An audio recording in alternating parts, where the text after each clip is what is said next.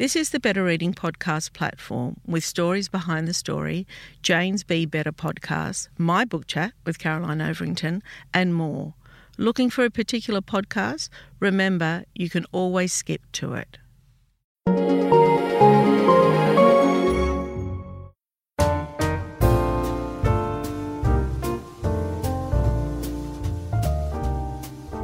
Welcome to the Better Reading Podcast Stories Behind the Story, brought to you by Bolinda Audio. Listen to Bolinda audiobooks anywhere, everywhere. Hi, this is Cheryl Akle from the Better Reading Podcast Stories Behind the Story. We talk to authors about how they came to tell us their story. O'Leary, welcome to Better Reading. Oh, thank you so much for having me. Yeah, no, it's a complete pleasure. Um, you are so popular with our readers. It's a. we'll talk about that later, and I, I, I kind of because you you write for a younger audience, um, and our people are, I think, our really lovely, beautiful readers uh, tend to be a little bit older, but I think there is something so wonderful and quirky and real in the fiction that you write that it's oh, it is thank huge. you so much. Yeah, hugely popular. Let me introduce you. Beth um, is a Sunday Times bestselling author of four novels: The Flatshare, The Switch, The Road Trip, and her latest novel, The No Show. Her debut novel sold over one million copies and propelled her into a full-time writing career.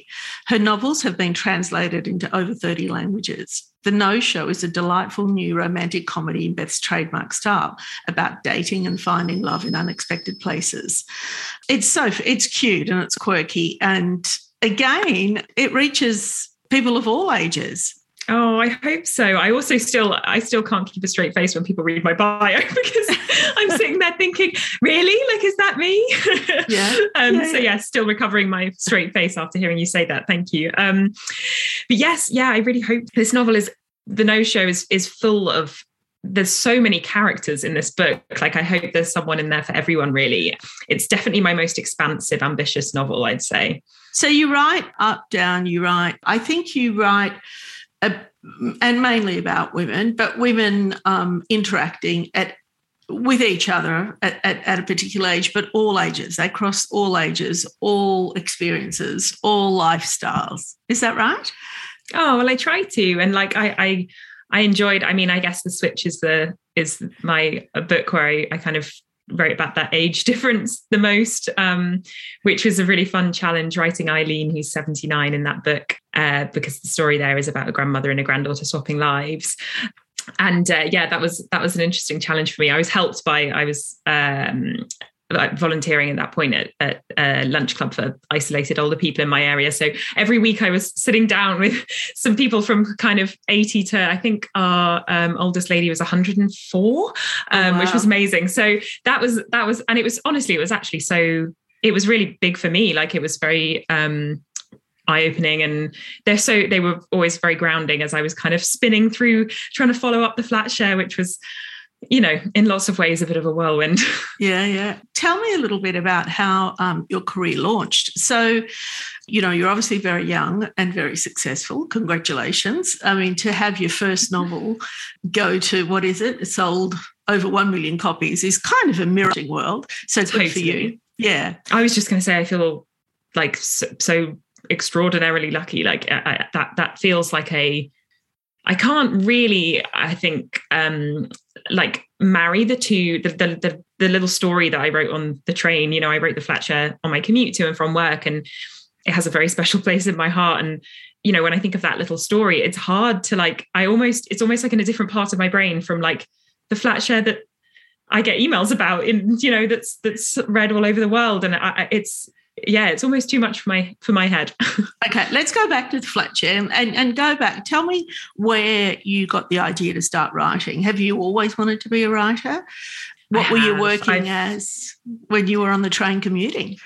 Um, so yeah, I've, I've ever since I was a child, I've I've written. Um, it's kind of always been my my passion and my hobby. Really, there's lots of in my parents' loft, lots of scribblings and old like scrap paper um, of stories that I wrote when I was a child. Um, and yeah, when I when I was writing the flat share, I was um, I was working in children's publishing, so I worked in like licensing. So I did um, kind of activity books that tied into like TV shows and stuff. It was a really buzzy, amazing, creative industry, um, and it also meant I was like inside a publishing house. And even though it was a very different kind of publishing, I think it showed me, it made me believe that it can happen for people. Like there were people in that building, you know, with the dream that I had coming true. And I, it, I think, you know, gave me more courage to send the book out to agents when I did. Um, but uh, yeah, it was hard to find the time to keep up writing. So the, the train was my solution. Yeah. So you were commuting for how many hours a day? So it was just over an hour each way. So right. two, that's two and a bit solid hours, t- solid time, you know, writing every day, which really does add up. And actually, I still work well in, I still work well on trains, um, and I still work well in those short bursts. So you need to be moving to write. I'm luckily not. Luckily, that's not the only way I can do it. Otherwise, I'd have to just get a season ticket and go up and down the line. that's right. I can imagine that. Actually, there's a story right there, don't you think? Um, the rider on Absolutely. the train. Yeah. Were you riding on a, a, a laptop or were you riding yeah, yeah. Um, a, a laptop that actually had very dodgy battery life, which also meant that sometimes if I got delayed, it would be so annoying because I'd be like, I've got more writing time, but my laptop's died. Yeah, yeah the laptop would give in before I got there. Yeah, and I actually I invested in some noise cancelling headphones, which was like the best money I ever spent because um, they cost a lot, but they were they were so worth it because I could just switch them on when I got on the train, and it was like turn off the background noise. I'm in my writing zone now. And do you think your experience in publishing, even though it was a different field, uh, helped you to get published? For sure. And it's particularly in kind of making it feel reachable, I think. Um, it, it, you know, I guess it probably, I also learned a bit about sort of how how books are sold, I guess, and and and to sort of understand like that side of things probably helped me. Um, it certainly helped after the um the book kind of sold all over the world because I at least I knew what like r- selling mm. rights internationally was like I, it would have been so I mean it was pretty overwhelming even as it was but it would have been more so I think if I'd not had a little bit of inside knowledge so I mean there is a genre feel to what you're writing a genre feel like it's mm. it's that beautiful um young quirky uh what would you call it fiction. It's it's it's not completely romance, is it? Mm. But it's certainly got a really lovely style, and it deals with big issues in a um, humorous kind of way, if you like. I mean, I, I, find them very very real. Like you know, I'm sitting right in there, and that's a friend of mine, and off we go. Mm. Um, but did you? Is that what you thought of? Like, is that the genre that you were going? Like when story came to you, was it in that place? That's a good question. I, I don't know how much I thought about kind of genre really and and i would say now i sort of see myself as i'd say i'm a romantic comedy writer that's yeah. partly because a lot of the sort of i don't know i, I wouldn't want to yeah it's quite hard to pigeonhole my books i think it um, is. but, it is but that's probably the common thread like is yeah. that there's usually a love story and i hope that they make you laugh and smile um, but they do very much um, have their you know they're very grounded in reality i think and and for me that's I don't know. It just, to be honest, it just happens when I'm writing and I get to know the characters. And I think, I think a happy ending means more for me when the characters have been through some struggles and you've seen them through those. And then when you, when they do find love, then it means so much more to you. And, and I think that's why um, those sort of darker themes tend to kind of come into my my stories um, just as I get to know the characters. But yeah, I would say I, I, I tend to like take little elements from other genres here and there. I did. I, I remember actually when I was first writing when we were we decided to send out the flat share. I I did worry about that. I was like, are people going to think they don't know what it is. but luckily, everyone's been very welcoming of it. well, we've all flat shared as well.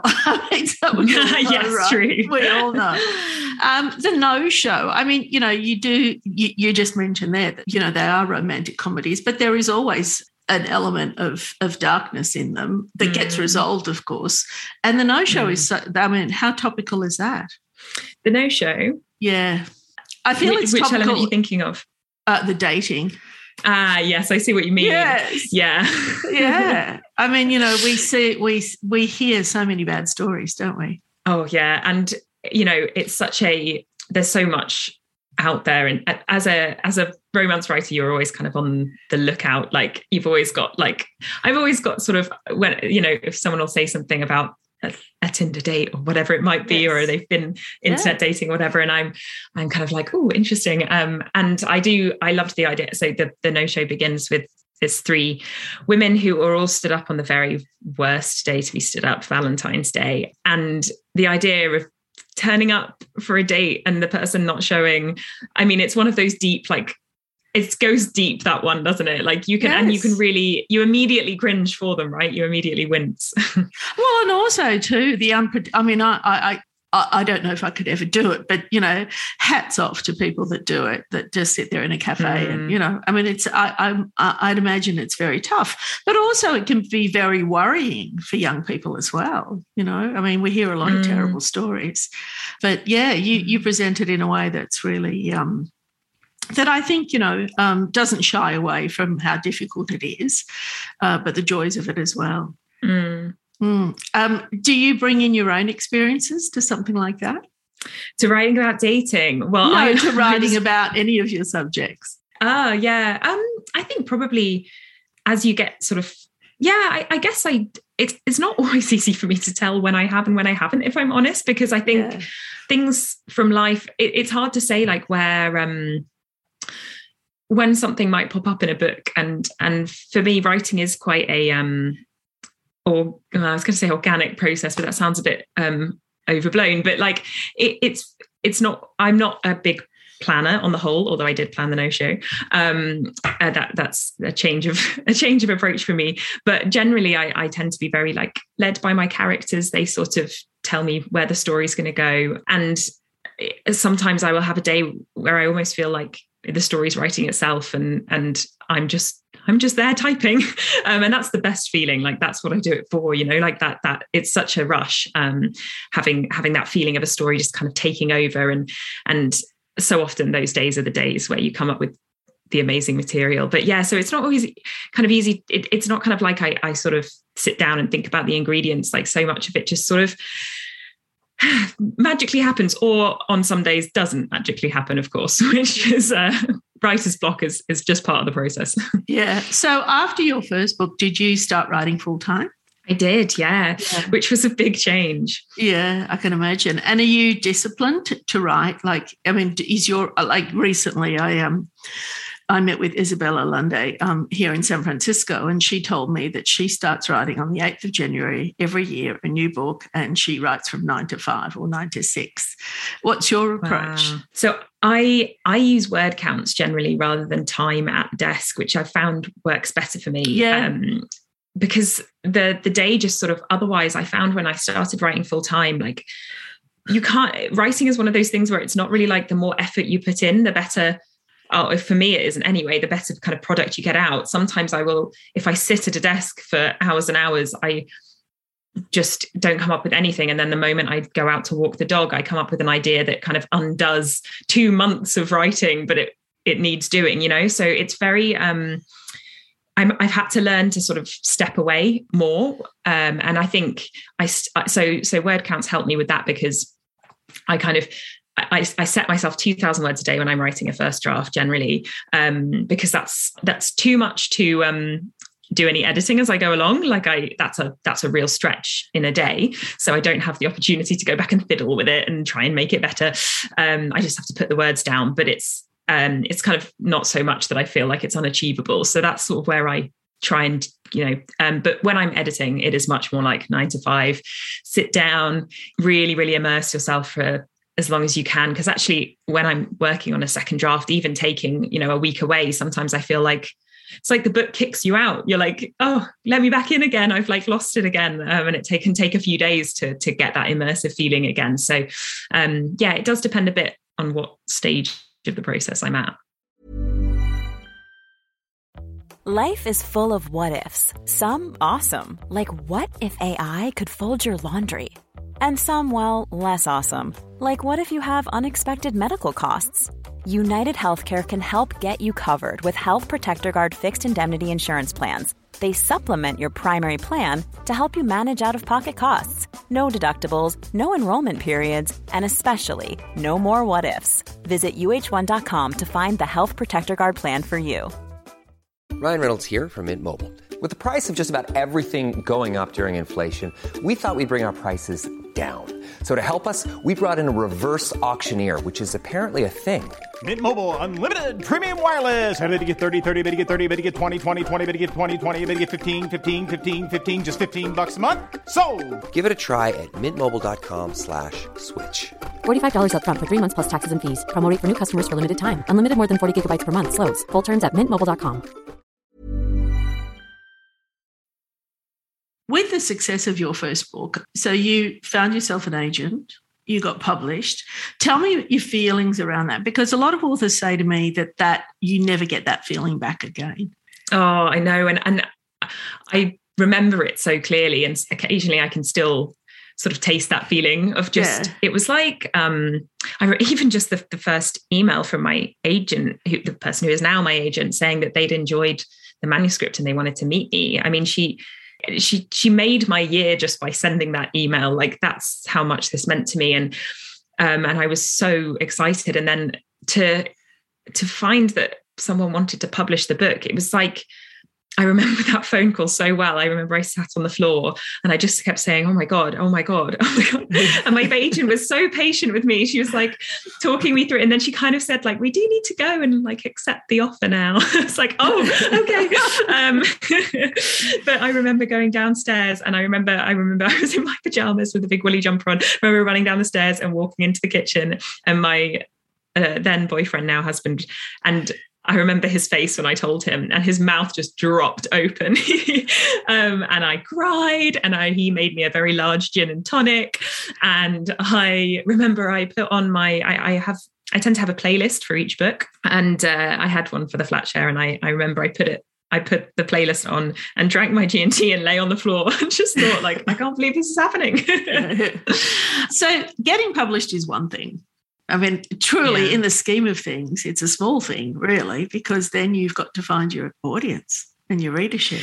and writing with an audience is so different from writing on your train journey in the hope that maybe one day someone will want to read your books um, and i really felt that with with my second novel i felt a great sense of responsibility because i suddenly had readers but also you know people relying on me sort of saying we're waiting for the next book. And i, I no one had ever waited for my books before.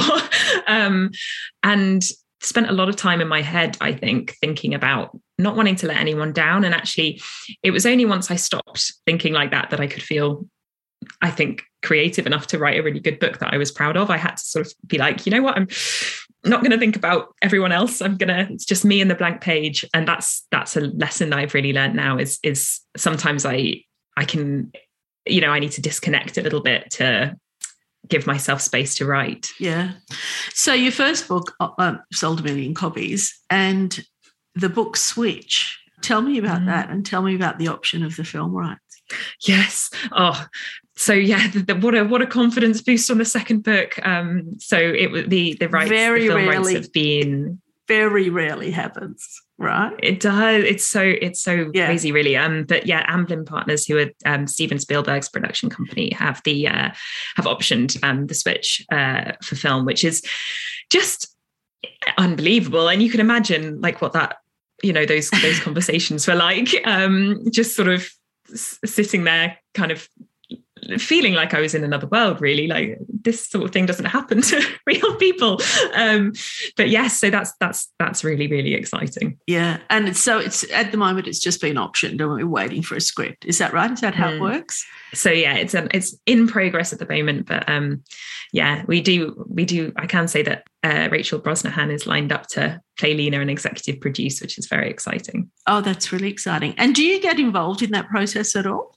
Yeah, to an extent. I mean, I that sort of depends a little bit on the the team and things like that. But yeah, I wouldn't want to be too involved, to be honest. I think um, Yeah. I think you have. I think either I'd have to be. I, I- it's difficult to kind of half do it. Like it is a you know, a film is such a different um, way of telling stories and mm. and it's not it's not what I do and um, I you know I want it to be brilliant obviously so I kind of am handing over to people that know how to do that really well. Um, and yeah I, I kind of also it's hard because it's your it's your story and you don't and of course they're going to change things because they they should you know because it, it's it's a big difference in in medium. But um i think uh, it's that thing where you think oh yeah i'm fine with that. And then when it actually comes to it you're like oh am i? Am i? Mm-hmm. so i think it's best to kind of be for me it works better to be a bit more hands off. I think my um my favorite adaptations usually the author is just an executive producer or a producer mm. because i think you're right it's a it's a completely different craft unless they're screenwriters or script writers yeah it doesn't mm. work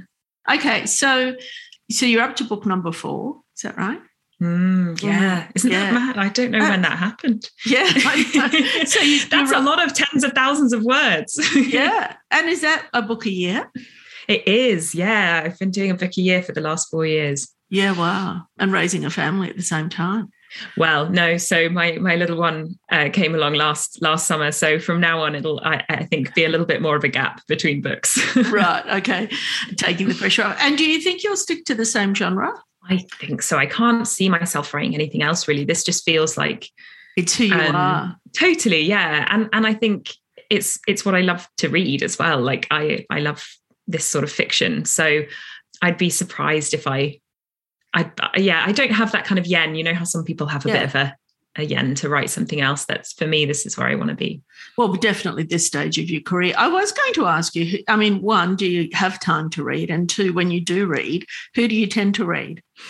Yeah, I, I always read. I'm now finding now that I'm um, now that I'm a, a mum and uh, time is very limited. I've found new ways. So I actually read on my phone at the moment, which is um, which is working really well, but it, it does mean that I'm glued to my phone even more of the day. But um, yeah, so I, I, tend to read. I mean, I love writers like Marian Keyes, Sophie Kinsella, um, and I also I really love sort of. There's loads of amazing US romance writers who I massively admire, Helen Hoang.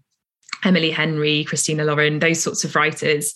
And at the moment, I that's sort of the seems to be what I'm reaching for is is romance, romantic comedy, kind of stories about family life and, and love really. I yeah. i read the occasional thriller um but they have to be very i get i just get stressed. They have to be they have to be nice and um they have to be quite gentle um or you know one of the really really big ones that's got a super clever twist. Um but uh yeah i and i you know the classics is something i've always read I love a, a, Austen is Jane Austen is is one of my absolute favorites. But it's been a while since I've picked one up. I think you know one of the amazing things about this job is you get sent free copies of books to comment on and i tend to get sent things in my genre so it, it does mean that it's a conscious effort for me to be like do you know what I, I need something a bit different i might read like something written 200 years ago or you know yeah. something from a different genre how do you think that that um, influences your writing, what you read? I sometimes, and you know, this probably happens to you. I don't write, but you know, I've read a book and I've put it down, and then I'm in a conversation somewhere and I'm talking to someone, and somehow a line comes to me from that book, and I can't remember which book it was.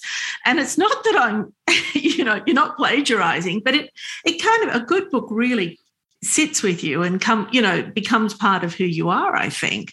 And so mm. it is for me it becomes you know part of my conversation and part of who i am and blah blah blah. But as a writer you've got to be careful not to mimic to just really be influenced i guess. Is that right?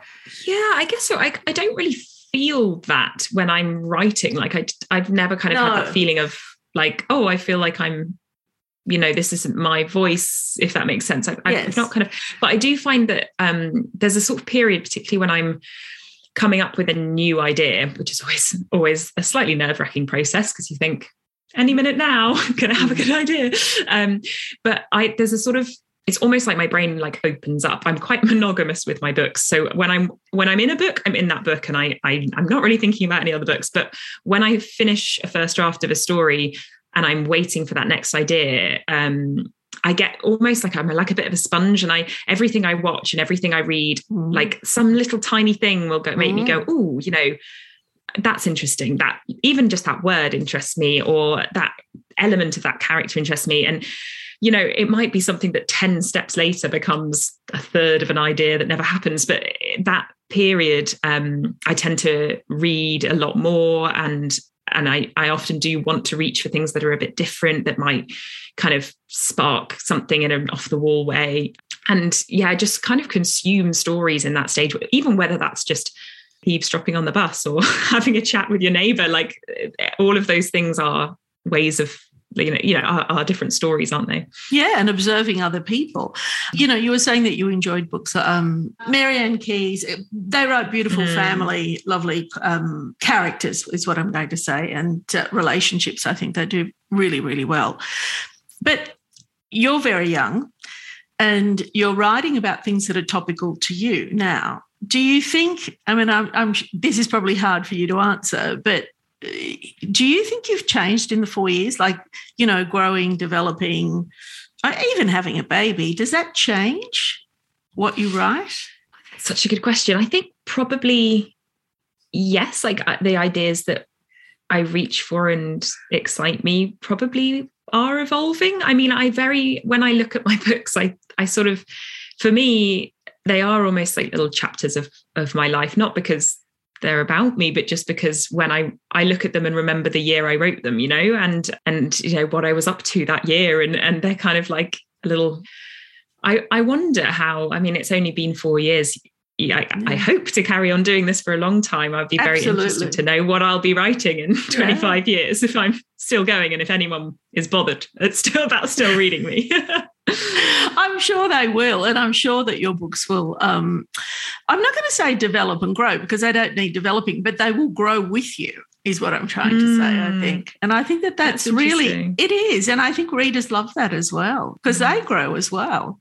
Yeah, they can grow with me. yeah, they can. All right. Well, I'll let you go. Beth O'Leary, wonderful conversation. Oh. And thanks for your time today. Thank you so much for having me. It's been lovely.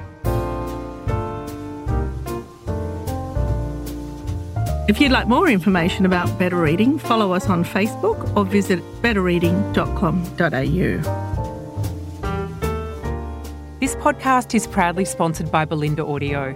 Bolinda audiobooks are available on CD and MP3 from online booksellers and bookshops everywhere, or you can download from Audible, Google Play, or the iBook Store. We've also created our own app called BorrowBox that's available from both the App Store and Google Play. All you need to do to get it working is to download the app, join your local public library, and you'll gain access to the world's best collection of ebooks and e audiobooks available for you to loan on your phone or your personal device. Bolinda, we're here to enable you to escape, imagine, grow, and be inspired through the power of storytelling. Bolinda Audiobooks. Anywhere, everywhere.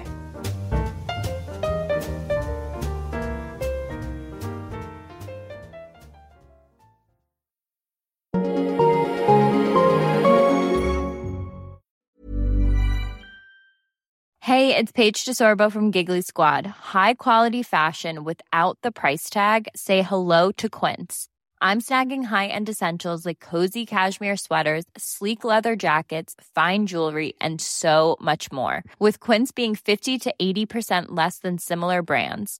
And they partner with factories that prioritize safe, ethical, and responsible manufacturing. I love that. Luxury quality within reach. Go to quince.com slash style to get free shipping and 365 day returns on your next order. Quince.com slash style. Even when we're on a budget, we still deserve nice things. Quince is a place to scoop up stunning high end goods for 50 to 80% less than similar brands.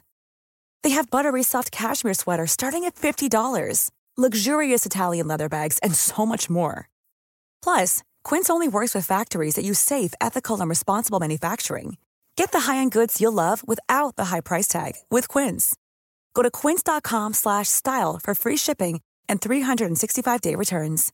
Whether you're a morning person or a bedtime procrastinator, everyone deserves a mattress that works for their style. And you'll find the best mattress for you at Ashley. The new Tempur-Adapt collection at Ashley brings you one-of-a-kind body-conforming technology, making every sleep tailored to be your best. The collection also features cool to the touch covers and motion absorption to help minimize sleep disruptions from partners, pets, or kids. Shop the all new Tempur-Adapt collection at Ashley in store or online at ashley.com. Ashley, for the love of home.